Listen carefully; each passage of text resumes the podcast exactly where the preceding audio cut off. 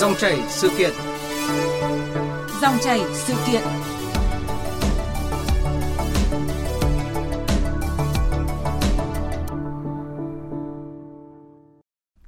Thưa quý vị và các bạn, thời gian gần đây, cơ quan công an liên tiếp triển khai các chuyên án lớn triệt phá các đường dây tổ chức đánh bạc trực tuyến, đánh bạc dưới hình thức chơi game có thưởng, cá độ bóng đá online với quy mô lên tới hàng nghìn tỷ đồng.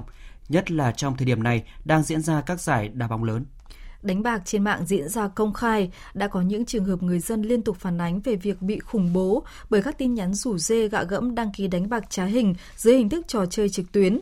Các tin nhắn này được tự động gửi hàng loạt đến người sử dụng, điện thoại thông minh hoặc là có cài đặt các ứng dụng nhắn tin, thậm chí quảng cáo trên các trang web chiếu phim trực tuyến, trang web mua hàng online. Đặc biệt nguy hiểm là hình thức này ai cũng có thể tiếp cận được từ người trưởng thành đến trẻ vị thành niên, thậm chí trẻ em đánh bạc trực tuyến nguy hiểm ra sao, đã, đang gây những hệ lụy gì và cần quản lý như thế nào để ngăn chặn triệt đề. Dòng chảy sự kiện hôm nay bàn về vấn đề này với sự tham gia của luật sư Đặng Văn Cường, trưởng văn phòng luật sư chính pháp, đoàn luật sư thành phố Hà Nội. Và bây giờ xin mời biên tập viên Bảo Ngọc bắt đầu cuộc trao đổi. Vâng, à, trước hết xin cảm ơn luật sư Đặng Văn Cường đã tham gia dòng chảy sự kiện hôm nay ạ. Vâng, xin chào quý thính giả nghe đài Đài tiếng nói Việt Nam và xin chào biên tập viên Bảo Ngọc. À, thưa ông, theo quan sát của ông thì các hình thức đánh bạc online hiện nay đang diễn ra như thế nào? À, vâng, có thể nói rằng là à, hình thức đánh bạc online thì nó khác với hình thức đánh bạc offline hoặc là hình thức đánh bạc truyền thống Được. Dạ. ở cái chỗ là đánh bạc online là được diễn ra trên không gian mạng à, và được thực hiện trên các nhiều cái nền tảng số ví dụ như là à, mạng xã hội hoặc là trên mạng internet. Thế thì hình thức đánh bạc online hiện nay là rất đa dạng phong phú và nếu như trước đây hình thức đánh bạc trực tiếp là thường là giữa những người có quen biết với nhau và phải có không gian thời gian địa điểm có công cụ sử dụng à, và phải có những cái việc hẹn hò nó rất là khó diễn ra. Dạ. À, tuy nhiên hình thức đánh bạc online hiện nay là diễn ra rất là nhanh chóng thuận lợi trên một phạm vi không gian rộng và các cái đối tượng thực hiện các cái hoạt động uh, đánh bạc online thì uh, rất nhiều các cái loại hình ví dụ như là tài xỉu, lô đề, poker hoặc là cá độ. Uh, các cái hình thức đánh bạc online hiện nay cũng mô tả những cái hình thức đánh bạc uh, truyền thống uh, khiến cho những cái người mà đam mê đánh bạc truyền thống rồi thì sẽ tiếp tục đam mê những cái hoạt động đánh bạc online Đã. Dạ. cũng như là uh, những cái hình thức đánh bạc online hiện nay thì cũng được trà trộn đối với các cái trò chơi điện tử cũng vâng. như là lôi kéo các cái uh, tầng lớp uh, thanh thiếu niên đã tham gia hoạt động đánh bạc online cho nên là gây ra rất nhiều những cái hệ lụy nhức nhối trong xã hội À, thưa quý vị thính giả, thưa luật sư Đặng Văn Cường, thời gian gần đây và nhất là thời gian này thì đang diễn ra giải bóng đá lớn quy mô thế giới. Các hình thức đánh bạc online không những diễn ra công khai mà còn biến tướng hết sức phức tạp, len lỏi trong nhiều ngõ ngách của cuộc sống. À, mời luật sư Đặng Văn Cường cùng quý vị thính giả nghe một phóng sự ngắn sau đây ạ. Cược bằng điểm hợp pháp chỉ có tại com, nhà cái uy tín và chuyên nghiệp nhất, hoa hồng cao không tưởng, nhà cái không lợi nhuận hợp pháp cược bằng điểm thanh toán linh hoạt. Tỷ lệ cược cạnh tranh với... Thưa quý vị và các bạn, đây chỉ là một trong số rất nhiều những quảng cáo đánh bạc công khai xuất hiện trên mạng xã hội. Thời gian qua, tội phạm sử dụng công nghệ cao tổ chức đánh bạc và đánh bạc trực tuyến diễn ra ngày càng phức tạp. Từ những chiếu bạc, những kẻ ham đỏ đen đã chuyển sang đánh bạc trên mạng.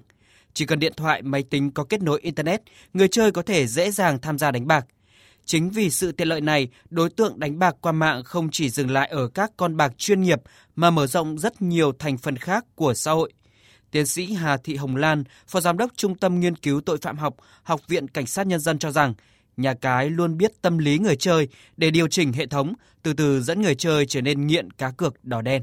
Kinh doanh đánh bạc online như vậy là một cái hành vi trái pháp luật. Bất kỳ ai đánh bạc dưới bất kỳ hình thức nào thì đều là cái hành vi trái pháp luật. Từ một cái hành vi trái pháp luật này lại làm nảy sinh những hành vi trái pháp luật khác. Tùy theo tính chất, mức độ cũng như là cái hậu quả tác hại xảy ra thì hành vi đó có thể sẽ bị xử phạt hành chính hoặc có thể truy cứu trách nhiệm hình sự để thu hút người chơi, nhà cái điều chỉnh tỷ lệ thắng thua luân phiên, thắng thua liên tiếp. Điều này hoàn toàn có thể kiểm soát được trên hệ thống, nhưng lại kích thích tâm lý người chơi, tâm lý muốn gỡ lại sau các lần thua dẫn tới con bạc ngày càng lún sâu vào cờ bạc mà không biết rằng việc thắng thua đã được các đối tượng tổ chức đánh bạc lập trình sẵn với mong muốn giữ chân con bạc.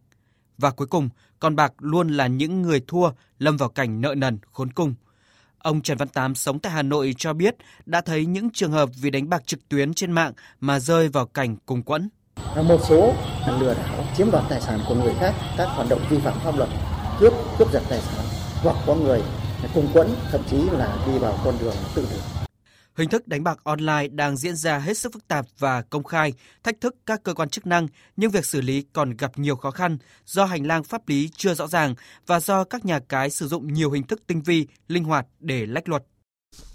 Vâng, thưa luật sư Đặng Văn Cường, sau khi nghe phóng sự vừa rồi thì theo ông tại sao các hình thức đánh bạc trực tuyến lại ngày càng công khai như thế?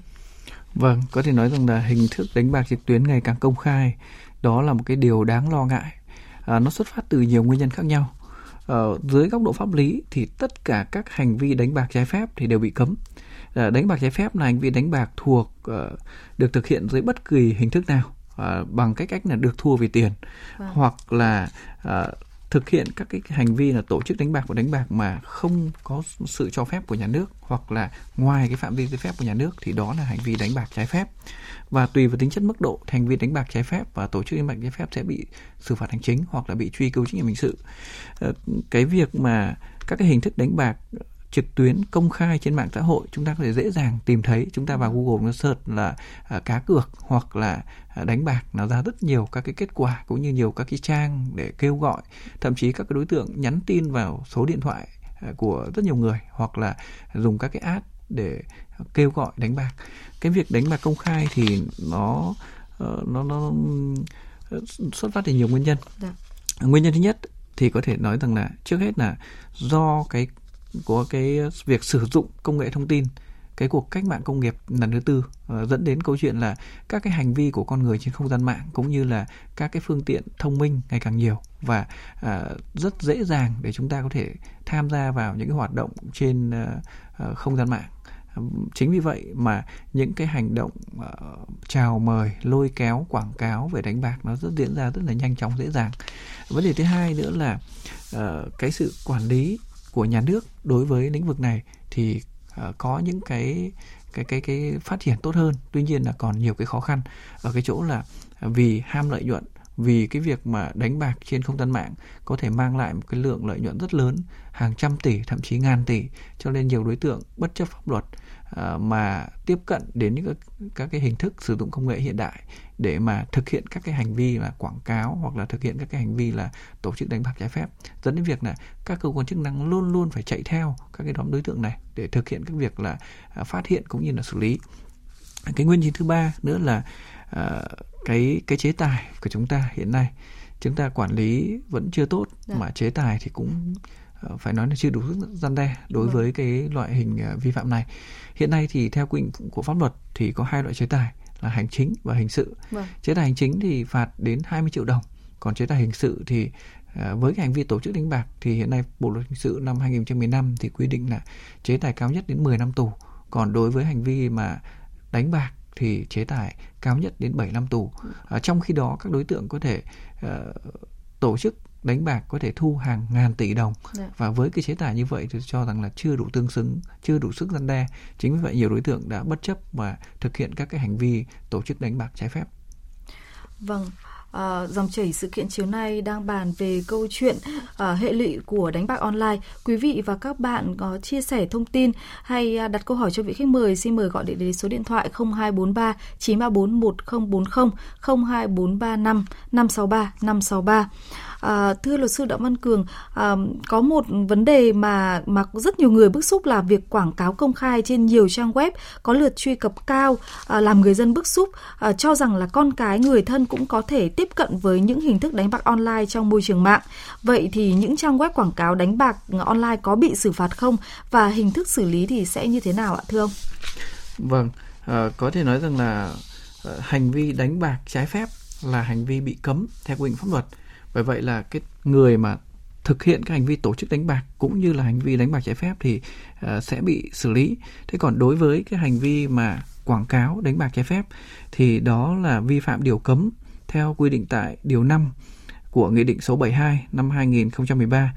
À, và với hành vi này thì người vi phạm sẽ bị xử phạt hành chính theo quy định tại khoản 2 điều 33 của Nghị định số 38 năm 2021 Được. về xử phạt hành chính trong lĩnh vực văn hóa và quảng cáo à, với cái mức phạt tiền là phạt từ 70 triệu đồng cho đến 100 triệu đồng đối với việc hành vi quảng cáo hàng hóa dịch vụ mà bị cấm. Vâng. À, như vậy theo ông thì việc uh, phạt như vậy đã đủ sức gian đe chưa ạ? Vâng, có thể nói rằng là ờ, đối với hành vi quảng cáo các cái hàng hóa sản phẩm dịch vụ bị cấm thì cái mức chế tài là 100 triệu đồng.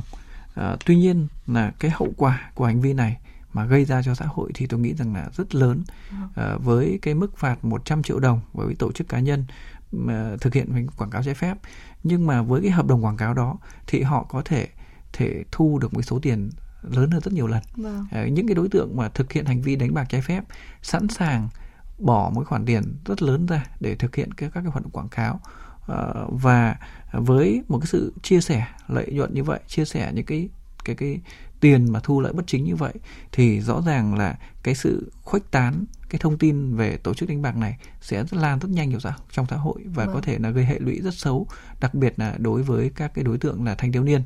Bởi vậy tôi nghĩ rằng là cái chế tài này thì hành chính này thì với 70 triệu đồng với 100 triệu đồng uh, mà không phải dễ dàng gì mà có thể phát hiện ra được cái hành vi mà quảng cáo thì uh, nó chưa đủ sức là răn đe. Cho nên là uh, ngoài cái việc là áp dụng cái chế tài hành chính này thì cơ quan chức năng cũng phải áp dụng nhiều các cái biện pháp khác để răn đe phòng ngừa chứ nếu chúng ta chỉ có phụ thuộc vào cái việc áp dụng chế tài thì tôi nghĩ rằng là rất khó để đấu tranh với cái loại uh, vi phạm pháp luật này. Vâng, à, theo quan điểm của ông thì việc quảng cáo công khai và tràn lan trên mạng à, những hình thức đánh bạc online này thì sẽ ảnh hưởng như thế nào đến tâm lý hành vi của trẻ nhỏ, trẻ vị thành niên? À, vâng, cái việc mà quảng cáo công khai những cái hành vi bị cấm thì nó ảnh hưởng rất lớn đối với sự phát triển hình thành nhân cách của trẻ em và phát triển à, đến đối với cái nhận thức của trẻ em cũng như nhận thức của người lớn vâng. ở chỗ là thứ nhất là khi đã có một sự quảng cáo như vậy rất nhiều hình thức có thể quảng cáo bằng họ sử dụng những cái người nổi tiếng những người của công chúng để họ à, đưa ra những cái quảng cáo hoặc là họ sử dụng những cái app trên à, điện thoại hoặc trên các cái nền tảng số nền tảng mạng xã hội vâng. để có thể họ họ quảng cáo rồi là họ uh, thực hiện các cái hành vi quảng cáo là lập các cái trang web đưa những cái thông tin quảng cáo lên mạng xã hội hoặc là trên uh, mạng internet. Thì rõ ràng là các cái hình thức quảng cáo đa dạng như vậy khiến cho cái lượng người tiếp cận rất là đa dạng và rất là rộng. Và à, tiếp cận đa dạng rộng như thế và cái cơ hội để họ tiếp cận đối với những cái người tham gia đánh bạc là rất lớn. À, và à, đầu tiên sẽ ảnh hưởng đến cái ờ, cái việc quản lý nhà nước trong lĩnh vực này thứ hai nữa là liên quan đến việc là sẽ ờ, gia tăng cái số lượng người đánh bạc. Và đối với trẻ em thì trẻ em là một cái cái cái đối tượng mà chưa phát triển đầy đủ về thể chất về tinh thần cũng như là chưa có nhận thức đầy đủ về xã hội. Và trẻ em có một đặc điểm nữa là rất mê các cái trò chơi game. Vâng. đấy và khi những cái trò đánh bạc ấy thì nhiều cái trò nó cũng không khác gì những trò game. Nó chỉ khác ở chỗ là phải mất tiền. À, vâng. chính vì vậy là uh, khi những cái hoạt động uh, quảng cáo về đánh bạc uh, online nó công khai như vậy dẫn đến nhiều người tâm lý rằng là uh, Ồ, những cái đối tượng vi phạm như thế mà cơ quan chức năng không phát hiện không xử lý thế thì chúng ta tham gia chơi thì chắc cũng chẳng ai biết. À, chính vì cái tâm lý như vậy dẫn đến nhiều người đã tham gia À, đánh bạc tham gia chơi bạc. Và đối với trẻ em thì cũng vậy. Thì trẻ em thì nhiều trẻ em không nhận thức được là cái việc quảng cáo đấy là đúng hay không đúng. Và các em nghĩ rằng là ơ quảng cáo như vậy thì rõ ràng là là là là công khai thì có thể là do uh, được phép. Chính vì vậy là các em đã tham gia chơi vào. Cũng như là đó là một cách để tiếp cận với trẻ em. Và khi trẻ em xa đà vào những cái trò chơi điện tử chơi game và cuối cùng trở thành những con bạc khát nước bất cứ lúc nào và khi ở cái độ tuổi mà vị thành niên chẳng hạn thì tôi nghĩ rằng là cái hành vi mà tham gia đánh bạc uh, trên uh, internet là vâng. rất nguy hiểm. Vâng, à, thưa luật sư Đặng Văn Cường, hình thức đánh bạc trực tuyến này còn khó kiểm soát ở một điểm là tiền cá cược thì sẽ được chuyển vào tài khoản hoặc là qua thẻ cào, thẻ game thì chúng ta có quy định pháp lý gì về việc ngăn chặn việc này không ạ? À, vâng, có thể nói rằng là uh, cái cái việc mà quảng cáo cũng như là cái việc tổ chức các hình thức đánh bạc trái phép thì uh, pháp luật là cấm. Và những cái thẻ cào thẻ game thì uh, thực ra là chỉ sử dụng cho các cái trò chơi mà chơi game mà những cái cái, cái con con game hoặc là những cái trò chơi game mà đã được pháp luật cho phép vâng. có đăng ký có sự quản lý của nhà nước còn tất cả các hành vi chơi game mà trái phép nói là chơi game nhưng thực chất bản chất là đánh bạc trái phép thì hành vi đó là bị cấm rồi các cái thẻ cào điện thoại thì pháp luật không cấm nhưng mà sử dụng vào cái mục đích là nạp tiền vào tài khoản vâng. và tuy nhiên là uh, các cái đối tượng đã lợi dụng một cái sự quản lý lỏng lẻo cũng như là lợi dụng những cái kẽ hở của pháp luật để thực hiện các cái hành vi đánh bạc cũng như là tổ chức đánh bạc trái phép. Uh, ví dụ chúng ta có thể thấy rằng là uh, thứ nhất là cái việc mở tài khoản ngân hàng. Vâng. thì hiện nay việc quản lý tài khoản ngân hàng ta vẫn đang lỏng lẻo và cái việc đánh cắp dữ liệu của người dùng hiện nay là tương đối phổ biến. Bởi vậy một đối tượng ẩn danh có thể mua bán dữ liệu trái phép thông tin của người khác hoặc đánh cắp dữ liệu người khác để mở một cái tài khoản ngân hàng của người khác và và đối tượng đó sử dụng. Có những đối tượng sử dụng hàng chục tài khoản ngân hàng để thực hiện các hoạt động rửa tiền vi phạm pháp luật trong đó có thực hiện hành vi là tổ chức đánh bạc và đánh bạc trái phép. Ngoài ra là à, cái việc sử dụng tiền ảo pháp luật Việt Nam không thừa nhận cái việc sử dụng tiền ảo và các cái đồng tiền ảo tiền số như vậy là một cái phương tiện trung gian thanh toán công cụ thanh toán để các đối tượng tổ chức đánh bạc trái phép rồi các hình thức vi phạm pháp luật khác có thể sử dụng. Và thứ ba nữa là các cái thẻ cào thẻ game. Đó là những cái mà mà pháp luật cho phép sử dụng vào mục đích hợp pháp. Vâng. à, tuy nhiên là các đối tượng cũng đã lợi dụng những cái hình thức đó để phục vụ cho cái việc là à, đánh bạc trái phép. Bởi vậy là để để để đấu tranh với cái tội phạm này thì chúng ta phải thực hiện đồng bộ rất nhiều các cái giải pháp. Chứ không chỉ là xử lý về mặt hành chính hoặc hình sự mà chúng ta phải Ờ, ờ, tuyên truyền và ngăn chặn những cái hành vi mà có thể là tạo ra những cái hoạt động ờ, tổ chức đánh bạc trái phép. Vâng ạ, à, một khó khăn cho công tác ngăn chặn nạn đánh bạc online là những quy định trồng chéo liên quan đến nhiều bộ ngành như là thẻ cáo viễn thông hay là quản lý an ninh không gian mạng thì lại liên quan đến Bộ Thông tin và Truyền thông, các trung gian thanh toán thì liên quan đến ngân hàng nhà nước. À, nên Bộ Công an thì cũng rất khó khăn trong việc truy vết của đối tượng. Ông nghĩ sao về thực tế này ạ? Vâng, đúng là như vậy. Tôi thấy rằng là ờ, để thực hiện một cái hành vi mà tổ chức đánh bạc trái phép trên mạng internet thì các đối tượng đã thực hiện rất nhiều các hành vi khác nhau dạ. từ việc lập các website rồi xây dựng lên những cái nền tảng những cái cái, cái phương thức thanh toán rồi là à, sử dụng các cái công cụ và thực hiện các cái hành vi quảng cáo và tất cả những cái quy trình thực hiện như vậy nó thuộc thuộc cái lĩnh vực điều lĩnh vực quản lý lĩnh vực uh, hoạt động của rất nhiều các cơ quan khác nhau yeah. Dạ. từ bộ thông tin truyền thông đến ngân hàng nhà nước đến bộ công an rồi các cơ quan chức năng thế thì uh, để uh, đấu tranh với cái tội phạm uh, liên quan đến đánh bạc thì cần phải có sự vào cuộc đồng bộ quyết liệt của nhiều cơ quan yeah. Dạ. uh, ví dụ như là góc độ ngân hàng nhà nước thì phải siết chặt cái công tác là mở tài khoản cũng như sử dụng tài khoản. Thứ hai nữa ờ, là, về phía bộ công an chẳng hạn thì phải quản lý chặt chẽ cái dữ liệu dân cư cũng như là dữ liệu cá nhân xử lý nghiêm các cái hành vi là đánh cắp ờ, rồi là thu thập rồi tiết lộ rồi mua bán trái phép dữ liệu thông tin cá nhân.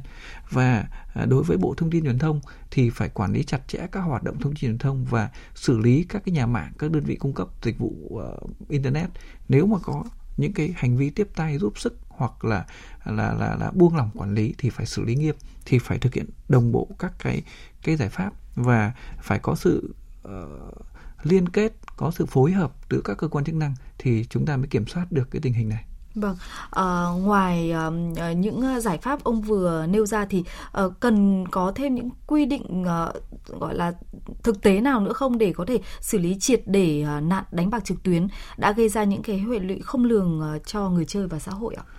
Uh, vâng, có thể nói rằng là uh, để đấu tranh phòng chống tội phạm nói chung cũng như là tội phạm về uh, gọi là tệ nạn xã hội nói riêng và đánh bạc nói riêng thì chúng ta cần phải tìm hiểu xem là cái nguyên nhân cái điều kiện nào để nảy sinh cái tội phạm. Thì chúng ta triệt tiêu cái nguyên nhân cái điều kiện uh, theo cái nguyên tắc của triết học là uh, quan hệ nhân quả. Uh, giải quyết được cái nguyên nhân thì giải quyết được cái kết quả. Uh, chính vì vậy mà chúng ta nghiên cứu đến các cái nguyên nhân chỉ đầy đủ các nguyên nhân thì chúng ta sẽ có cái giải pháp để giải quyết đối với kết quả vâng. thì đầu tiên chúng ta phải thấy rằng là cái việc đầu tiên là không ai bắt buộc nhau phải đánh bạc mà xuất phát từ một cái sự đam mê một cái sự hứng thú của, của một số nhóm người trong xã hội chính vì họ đam mê họ hứng thú như vậy dẫn đến câu chuyện là ờ, cái hiện nay những cái phương tiện công cụ điện tử ờ, thông minh rất là dễ dàng có thể đánh bạc ngay ngồi ở trong phòng một mình và có cái điện thoại đánh bạc được rồi hoặc lên máy tính đánh bạc được rồi hoặc trong lúc đi làm giải lao đánh bạc được rồi yeah. Dạ. đấy cho nên là đầu tiên là phải tuyên truyền phổ biến giáo dục pháp luật để cho tất cả những người dân nắm được là đâu là hành vi đánh bạc đâu là hành vi đánh bạc hợp pháp đâu vâng. là hành vi đánh bạc bất hợp pháp đâu là trò chơi game mà pháp luật cho phép đâu là trò chơi đánh bạc đó là cái cái việc mà không phải ai cũng nhận thức được đâu ạ. Vâng. có những hình thức đánh bạc pháp luật cho phép. Ví dụ dạ. như là sổ số. Ví dụ như là các cái casino ở các khu du lịch mà pháp luật cho phép mở. Đấy hoặc là là, là những uh, những trò chơi mà pháp luật cho phép. Trò chơi um, uh, giải trí. Vâng. đấy thì có thể. Nhưng mà các cái loại hình khác mà pháp luật không cho phép là, là đánh bạc. Và phổ biến cho người dân biết là nếu đánh bạc thì sẽ hệ lụy như thế nào đối với gia đình. Nhiều người một mùa bóng đá đi qua là xe cũng đi, nhà cũng đi, đấy, rồi thậm chí là vợ cũng đi. Đấy là mọi thứ đội nó ra đi. Mà khi mà người đàn ông mà đam mê cái chuyện cờ bạc dẫn đến không dừng lại được, hậu quả rất khôn lường cho xã hội. Rồi là từ đánh bạc ấy dẫn đến câu chuyện là trộm cắp, cướp giật, rồi là đến nhiều các hệ lụy cho xã hội. Thậm chí là thực hiện các hành vi vi phạm pháp luật để có được tiền đánh bạc.